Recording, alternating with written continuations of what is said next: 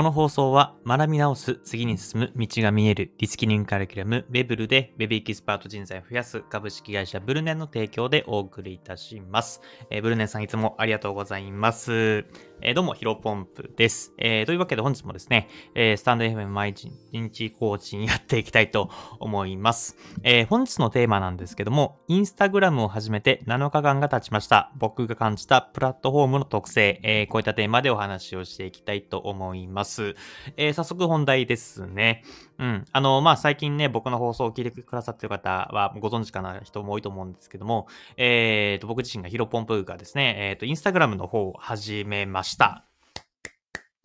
で、今日で一応7日間、1週間ですね。で、まあ、インスタグラムをね、始めた時から、最初の目標でね、毎日更新をやるっていうふうに決めておりまして、えー、無事に引きつ、あの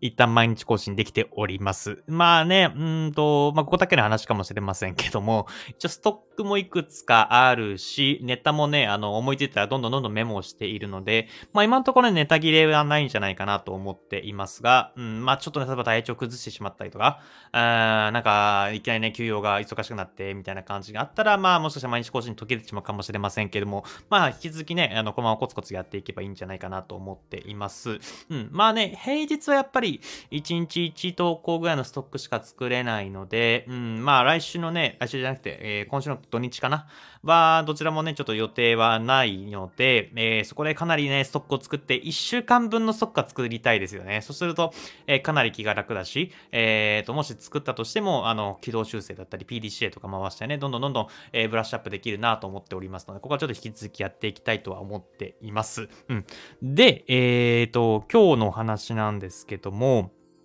えー、僕が感じたプラットフォームの特性っていうところですね、えー、お話、ちょっとメインで話していきたいと思います。まあ僕はね、SNS いくつかやっているんですが、えー、日本でいう6来 SNS っていうのがあります。えー、何かというと、えー、ちょっと今言いますね。えー、Twitter と、えー、Instagram と TikTok と Facebook と LINE。今5個しか言ってないな。えー、もう一回言いますね。Twitter、えーと、Instagram、えー、Facebook、LINE、TikTok、YouTube か。はい。この6個が6大 SNS なんですけども、え僕自身が今やっているのが、あ、一応全部やってるか。全部やってます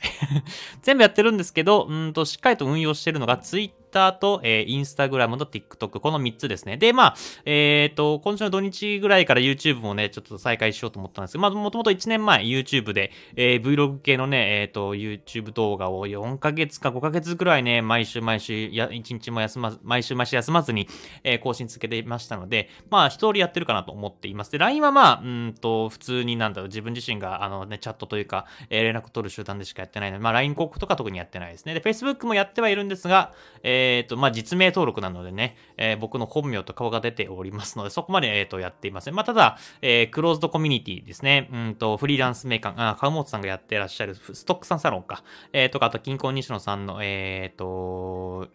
西野昭弘エンタメ研究所かな？えー、とか、あとは、鴨頭さんのクローズのグループも Facebook なので、それはね、入ってはいるんですけど、まあ、うん、そこまでコメントとかはせずにやっております。で、えっ、ー、と、まあ、話また戻ると、Twitter と、えっ、ー、と、Instagram と、えー、TikTok を今やっているんですが、まあね、あのーラジオだから話すとでね、えっ、ー、と、なんかリテラシーの順番っていうものがあって、僕の中では、えー、一番リテラシーが高いのが Twitter、その次が Instagram で、その次が、えっ、ー、と TikTok ですね。うん、これね、かなり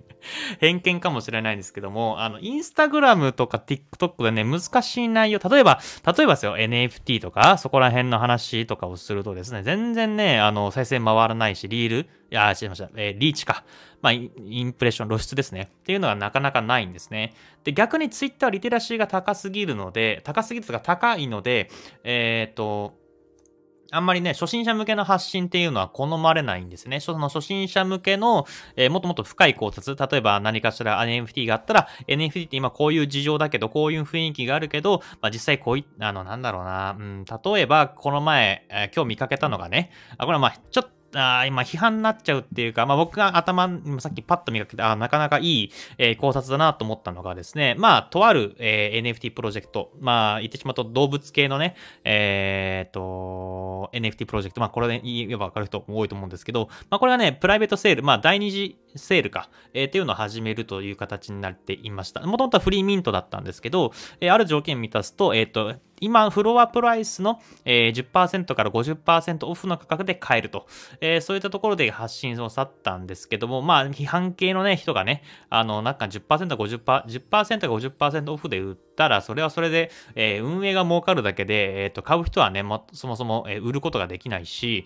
えー、売ったらね、叩かれるから、じゃあもう、なんか、ね、高い値段で買うしかないんじゃないの？みたいなことを、えー、ツイートされてて、まあその、なんだろうな、一歩二歩踏み込んだ話がツイッターが多いですね。で、その一方でやっぱインスタグラムはね、もう少しやっぱり、もう少しでかなり、ここは差があるかなと思っています。えー、例えばあ、例えばですけど、インスタで結構バズるというか、あの、インプレッションが多くなるのは、うんと、例えば NFT とはみたいな、あの、今、えっ、ー、と、転売で稼げる NFT 副業とはみたいな感じでね。で、まあ、サムネイルというか、あの、一番最初のね、表紙があって、その次にまあ NFT とは、NFT とはこういったこと、あのね、あの、唯一無二のデジタルデータですよ、みたいな、えー、売買ができますよ、みたいなことが書かれていると、まあ結構ね、うんと、なかなかそういった、えー、リテラシーが、まあ中くらいというか、まあ日本人の平均なのかなあのー、似てしまうとそうかもしれないですけど、日本人の平均ぐらいのリテラシーを聞いてる人が多いんじゃないかなと思います。で、えっ、ー、と、一番やっぱ低いなというか、まあこんなこと言って怒られるかもしれませんけども、TikTok はね、かなり、えー、単純な動画じゃないといけないですね。で、これ具体例を話すとですね、僕の、えー、インスタグラムもしくは TikTok ご覧いただければわかると思うんですけど、今、リールというかショート動画を3つずつ出しています。うん、あの、7日間やってますけど、3 3回は、えー、リール動画やってるんですね。で、まあ、いくつか種類があって、ほんと7秒ぐらいの、うんと、僕が、えー、ブログの0から月3万稼ぐまでにやったことみたいなのを7秒ぐらいパッパッパッパッパって簡単にね、えー、単純に書いてあるやつと、あとはハームの法則っていうものがあります。これはね、えー、人の悩みに共通するハームの法則ってあるんだけど、まあ、ハームの法則はこういったこういったこういったこういったもので、えー、SNS とかブログで活用するにはこういった風な、えー、使い方があるよみたいなね、多分40秒か30秒ちょっとの動画があるんですけども、